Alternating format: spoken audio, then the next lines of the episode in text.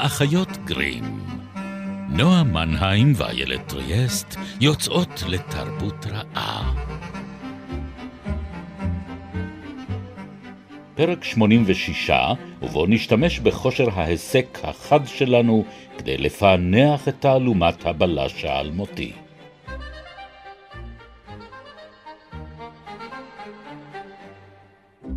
מבעד להפלולית ניתן היה להבחין חטופות בגופות הסרועות בתנוחות מוזרות ובלתי אפשריות. כתפיים שכוחות, ברכיים כפופות, ראשים מושלחים לאחור וסנטרים מזדקרים כלפי מעלה. כשפה ושם פונה עין אפלה ונטולת ברק לעבר האורח שזה מקרוב הגיע. מתוך הצללים הכהים נצנצו מעגלי אור קטנים ואדומים, לפרקים זוהרים, לפרקים עמומים, שעה שהרעל הנשרף התלקח עוד אח במקטרות המתכת. מרבית הנוכחים שכבו בדממה, אך חלקם מלמלו לעצמם ומקצתם שוחחו זה עם זה בקול מוזר, נמוך וחד גוני, כששיחתם מתנהלת בפרצי משפטים ואחר כך גובעת לפתע ומשתתקת. כשכל אחד מהם ממלמל את מחשבותיו שלו ואינו נותן את דעתו לדברי שכנו. מאורת אופיום, נועה. כן. הכנסתי אותך הישר אל האפלה. את באה? אנחנו מדברות כל כך הרבה על לאודנום, אנחנו לא ננסה, לא ניתן לזה צ'אנס. לא, אנחנו לא. אני יכולה שיר של ניק קייב על אופיום טי. זה המקסימום, את אומרת. כן, זה המקסימום שאני הולכת אליו. שלום לכם. פרק שלישי בעלילותיו של שרלוק. הבלש. אין שני לו. האישה. הבלש. אנחנו, נועה מנהיים ואיילת טריאסט, מדברות פה על שרלוק הולמס באחיות גרים בעונת מועדון הקריאה שלנו. אתם מוזמנים להצטרף אלינו. אז טוב, כבר דיברנו על די הרבה דברים, אבל... נכון, דיברנו הרבה על די הרבה דברים, וגם הזכרנו את הנושא הזה של האופיום ושל החדירה של כל מיני רעות חולות או השפעות מהקולוניות והקוסמופוליטיות הזאת של לונדון עם בתי המרחץ שלה ומאורות האופיום שלה גם בפרקים הקודמים. ואני חושבת שזה, אפרופו הסדר שהבלש מנסה להשליט על העולם הכאוטי שבחוץ, שאיתו סיימנו את הפרק הקודם, גם כאן יש איזשהו, אנחנו ממשיכה לקרוא, היינו מגלים שאחד מהעלובי נפש האלה, זה בעצם הולמס בתחפושת, שנמצא שם כי הוא רוצה ללכוד מישהו, כי אופיום זה לא בשבילו, הסם שלו זה קוקאין, הוא לא מתעסק עם אופיום, יש לו, הוא יודע למה הוא מתמכר, לא, הוא צריך שיעירו אותו, צריך אפרים, לא דאונרים. אז אני חושבת שכבר בתוך הדמות שלו, ואנחנו לאט לאט עכשיו בפרק הזה יוצאים ממנה החוצה אל מקורות, אל הדברים שבעצם הושפעו ממנה, אבל כבר בתוך הדמות שלו, הכאוס עורב. כן. בניגוד לפוארו, שאנחנו נדבר עליו, אל תדאגי, הוא אדם מאוד פגום. אנחנו יודעים עליו הרבה, כי אנחנו רואים אותו מבעד לעיניו האוהבות של וואטסון, כן? ועדיין אנחנו רואים עד כמה הוא פגום, גם מבחינה רגשית, גם מבחינה חברתית, גם מבחינה בריאותית, באמת בכל רמה, הוא לא אדם מושלם. אולי בלש מושלם, גם כן לא בטוח, כי הוא נכשל לפעמים. נשים יכולות להכשיל אותו יותר בקלות מאחרים. אז הוא לא אדם מושלם. כי הוא מזלזל בהן. והוא לא, נכון, והוא לא בלש מושלם, ויש לו נקודות תורפה. וכאן אנחנו רואים את הכאוס לא רק מזדחה לתוך העולם שבתוכו הבלש פועל, אלא לתוך הבלש עצמו. זאת אומרת, בהולמס יש יסוד הרסני, יסוד... שלא יכול לבוא לידי סיפוק, שאינו יודע סובעה, שמתמכר, שהוא מסוכן. טיפוס, בדיוק, הוא מוגדר על ידי הזהות המקצועית שלו. זאת אומרת, אין לו קיום, והוא לא סתם הוא דואך כשאין לו תעלומה לפתור. זאת אומרת, יש לו בעצם קיום אחד בעולם. כן, לא, כמו כל טיפוס התמכרותי, ויותר מזה, כמו מישהו שהוא באמת... השלמות שלו באה לידי ביטוי רק שהוא עושה את מה שהוא יודע לעשות, ובכל תחום אחר הוא בעצם די כישלון, זאת אומרת, או זה לא מעניין אותו כאילו, אבל כן. בסוף הוא לא חלק מהעולם, הוא בתוך המוח של עצמו, ואני חושבת שהביטוי המאוד, באמת כל העיבודים החדשים להולמס, ויש כל כך הרבה כאלה, yeah.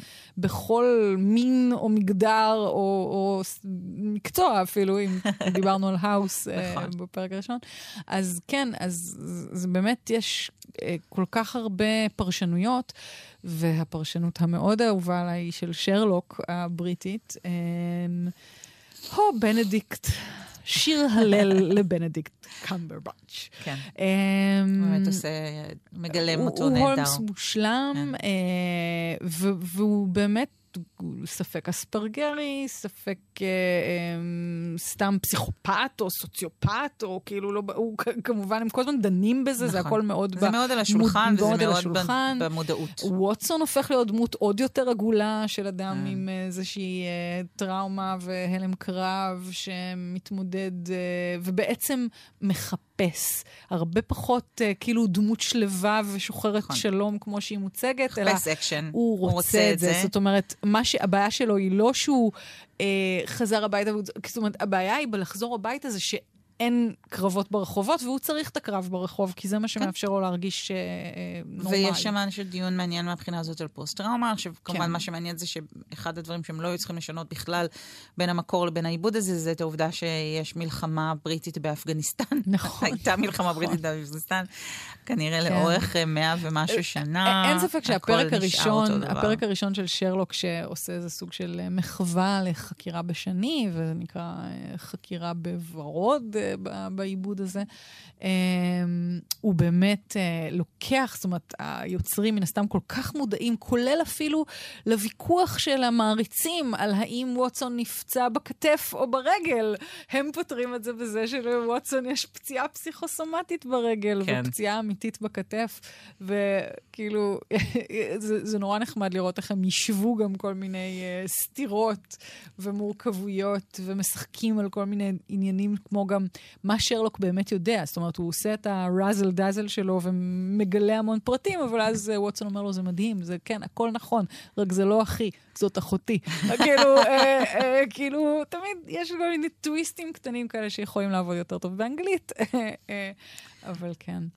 ואני חושבת שמה שבעיקר מעניין כאן זה שההתייחסויות האלה, העיבודים האלה, השימוש בהולמס בתור חומר מקור שעליו אפשר לגדל דמות שקספירית, איזשהו מצע אחר, התחילו כמעט ברגע זכויות פגו? לא, הרבה עוד קודם לכן, זאת אומרת, זה כבר היה חלק מהעולם שהולמס פעל בתוכו. לא, הקריקטורה של הולמס הופיעה יחד עם היוולדו. יחד עם היוולדו. כי אי אפשר שלא. כי דויל מזמן נכון, את זה. נכון, נכון. יש משהו במוחלטות ובטוטליות הזו. כן, לא, והוא גם מייצר כל כך הרבה מוזרויות להיחז בהם, כל כך האיקוניות, כל כך מוטמעת בתיאור של הדמות, כולל כל פרט בחדר העבודה, זאת אומרת, את יודעת, הוא ייסד את המוזיאון של הולמס לפני שהוא נוצר. הוא יצר את הכתובת שבה הולמס חי. שלא הייתה קיימת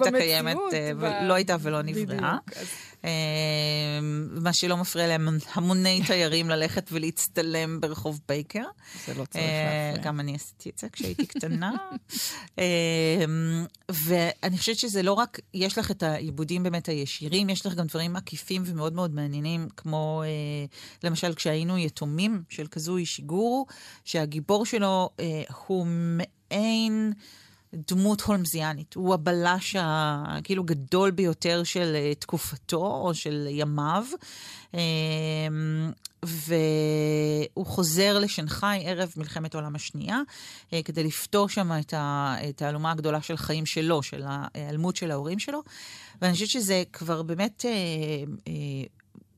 מאפשר ליוצרים שכבר מוטמע בהם האייקון הזה, או הדמות הזאת של הולמס, לקחת את זה ולעשות עם זה דברים נורא נורא מעניינים, כן? כי אם דיברנו על הסדר שהבלש מנסה להשליט על העולם, אז מה ששיגורו אומר לנו זה שאין סדר, ושכל מה שהבלש חושב שהוא יודע, זה בעצם לא נכון, וכשהוא מספר את הסיפור שלו, הוא מספר לו מהימן, הוא לא מצליח לראות שום דבר, זאת אומרת, זה עבודה מאוד מאוד יפה עם הדמות הזו.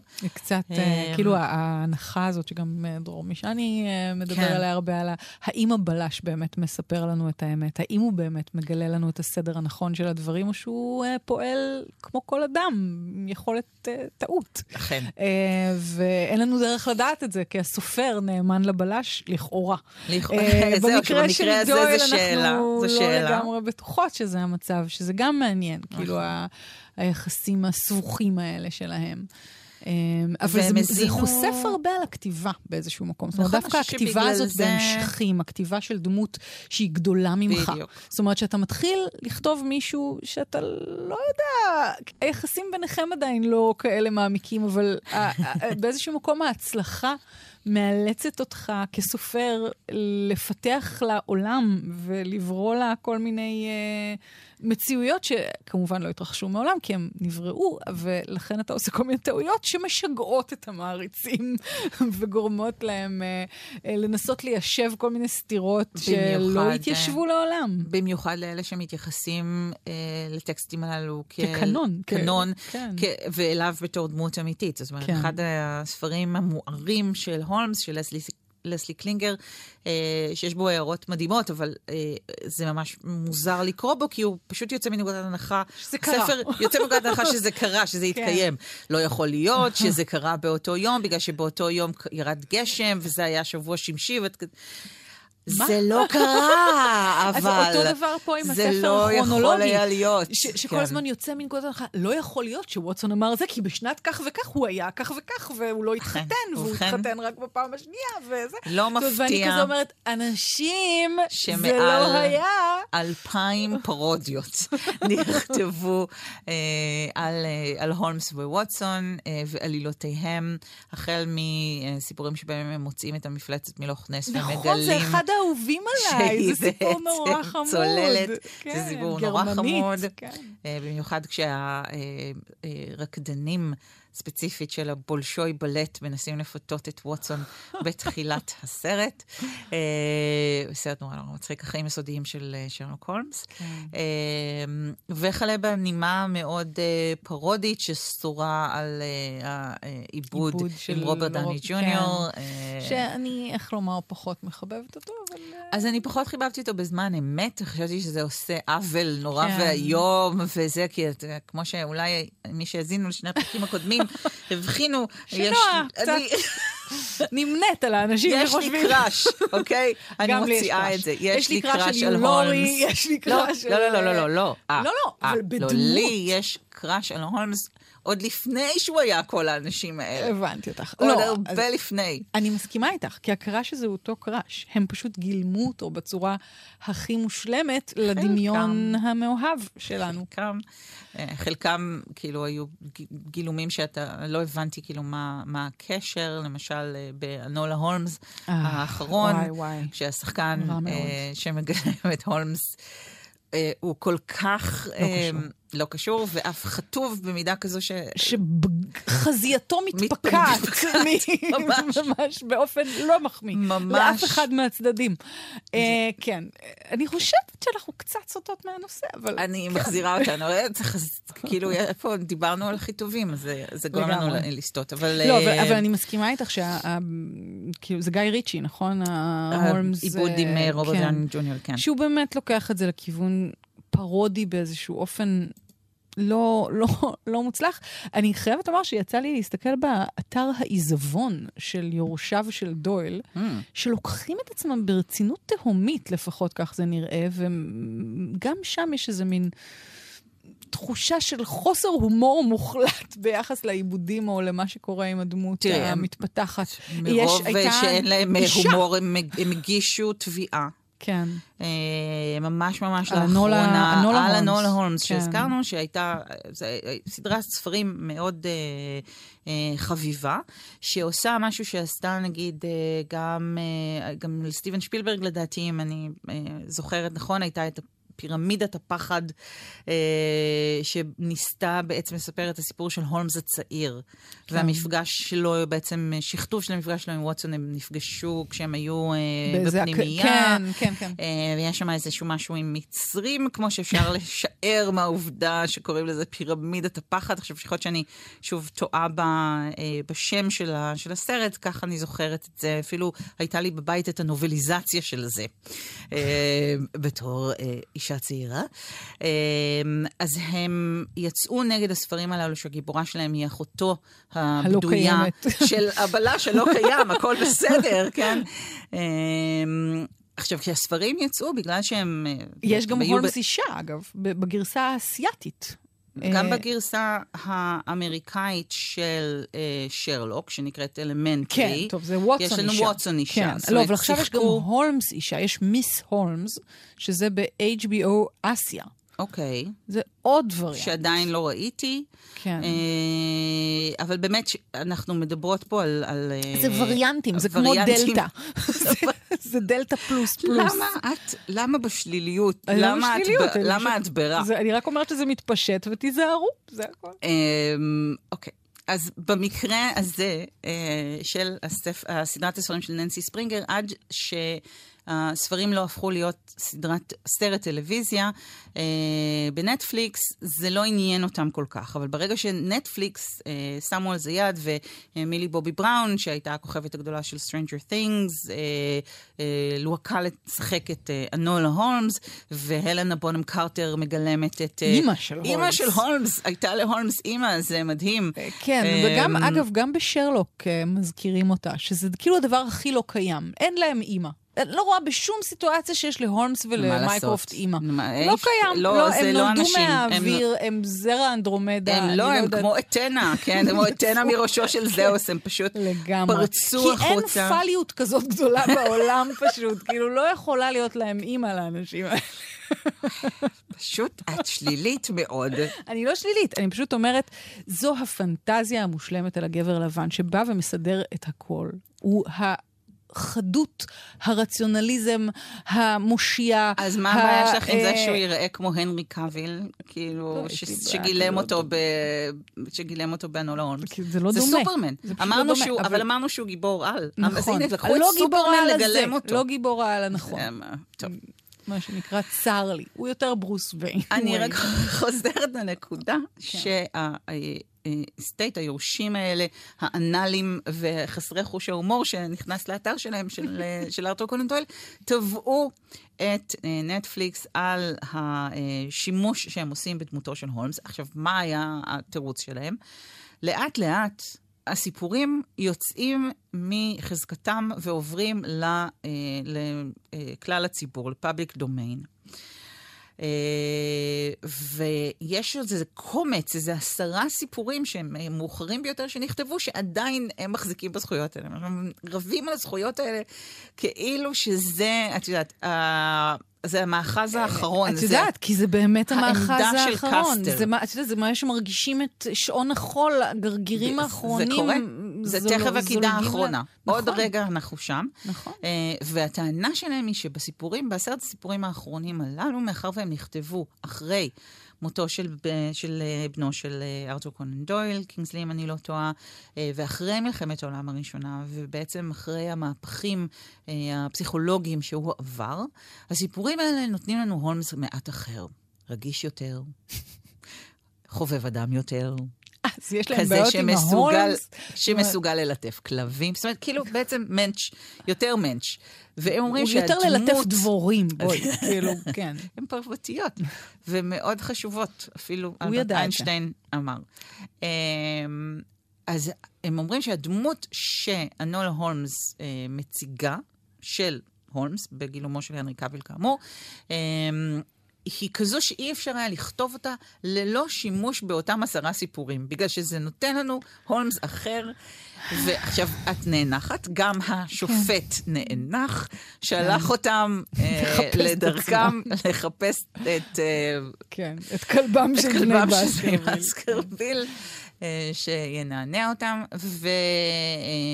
ודחה מכל וכל את התביעה שלהם. אבל אני חושבת שמה מעניין אותי פה, ועניין אותי גם כשהסיפור הזה התפרסם, היה באמת עד כמה חי יכול להיות מישהו שמעולם לא נולד. אם דיברת על אימא שלהם שלא הייתה ולא נבראה.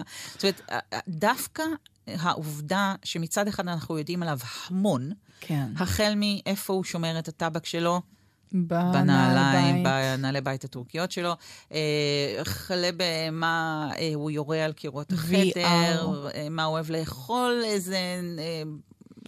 איזה נגני כינור, איזה נגני כינור הוא אוהב, כל הדברים האלה אנחנו יודעים, ומצד שני יש פשוט חלקים אלומים לחלוטין בהיסטוריה שלו, בזהות שלו, במערכות היחסים האנושיות שלו. הפער הזה, השילוב הזה בין מצד אחד כל הידע, ומצד שני התעלומה, זה הדבר, זה הסיפור הבלשי. אנחנו יודעים המון המון המון המון פרטים, אבל יש תעלומה שצריך לפתור אותה.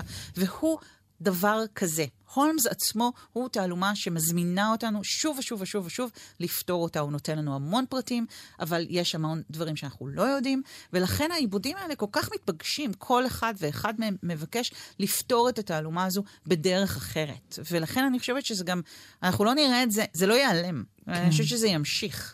למרות שאת כאילו, את אומרת, אוקיי, מה הדבר הבא? מה עוד יעשו להולמס? בחלל. בטוח היה. בטוח היה בחלל. אין לי שמץ של ספק. אם אני אחשוב על זה שנייה, אני... תראי, נגיד, בעולמות של האימה, הוא כבר היה... ניל גיימן מכניס אותו לאיזה מין סיטואציה מאוד לבקרפטיאנית באחד הסיפורים שלו. זאת אומרת, אנחנו באמת... הוא היה כמעט בכל מקום, ואני חושבת שאני אזכר, ובטח בקבוצת הפייסבוק המקסימה שלנו, יהיה מי שישמע את הפרק הזה, וברגע זה ילך ויקליד. אגב, זה חברים, אנחנו... כמובן שכחת את... ושכחתי מיליון דברים, אז מזל שיש אותם. אתם מוזמנים להצטרף, אגב, לקבוצת הפייסבוק, האחיות גרים. חפשו אותנו, יש שם אתגרים מחשבתיים כאלה ואחרים. דות ותעלומות. כן. אנחנו ממש אוטוטו מתקרבות לסיום הטרילוגיה ההולמסית שלנו. אני לא מאמינה שאנחנו לא נדבר יותר על הולמס. אני הולכת לעשות לך, את יודעת מה? כשאנחנו נדבר על אגתה קריסטי, אני הולכת לדבר על הולמס כל הזמן. דווקא, לעשות לך דווקא. דברי. הולמס היה פותר את זה יותר מהר. לא, האמת אני חושבת גם על פנדורין. אפרופו, כאילו, מין... נכון, סוג של הולמס, כולל וואטסון שלו. מאוד מודע, אני חושבת. כולל המאה ה-19, רק ברוסיה. זה לא רק, זה מאוד משמעותי, ואולי אנחנו נקדיש לפנדורין גם כן זמן בעבר הבא, למרות שזה מעניין, כי אנחנו עד עכשיו רוב הזמן מאוד עוסקות במאה ה-19, זה לא נכתב במאה ה-19, זה רק מדמה שזה נכתב במאה ה-19. אבל זה מדמה, זה סימולטור במאה ה-19, אחד המוצלחים שיש. נכון, אני נוטה ממש להסכים. ולגמרי עוד סוג של גיבור על פקיד, בדמות פקיד. כן. טוב, חברים, חברות, היה נעים וגם נחמד לדבר איתכם על הבלש האהוב עלינו. אני סתם עשיתי את עצמי כל הזמן הזה, אני מתה עליו. אנחנו לקחנו פה צדדים בזה. הרגשנו שהיה... נטלנו מטבע. שזוגיות מחייבת שאנחנו קצת נתפוס מרחק אחד מהשנייה. מישהו חייב היה להיות... הבד קופ. אני לא יודעת מה אני הייתי בסיפור הזה, אבל כן. בד קופ, לגמרי, שוטר הרע. לסטרד, זה מה שאת רוצה לומר. אוקיי, הגיע הזמן לסיים, אני חושבת, אני ממש חושבת כך. נועה מנהיים, מדי רביעי 8:30 בגלי צהל או בשלל יסומני הסקטים. תודה לשקט וולפין, ונתראה פרק הבא.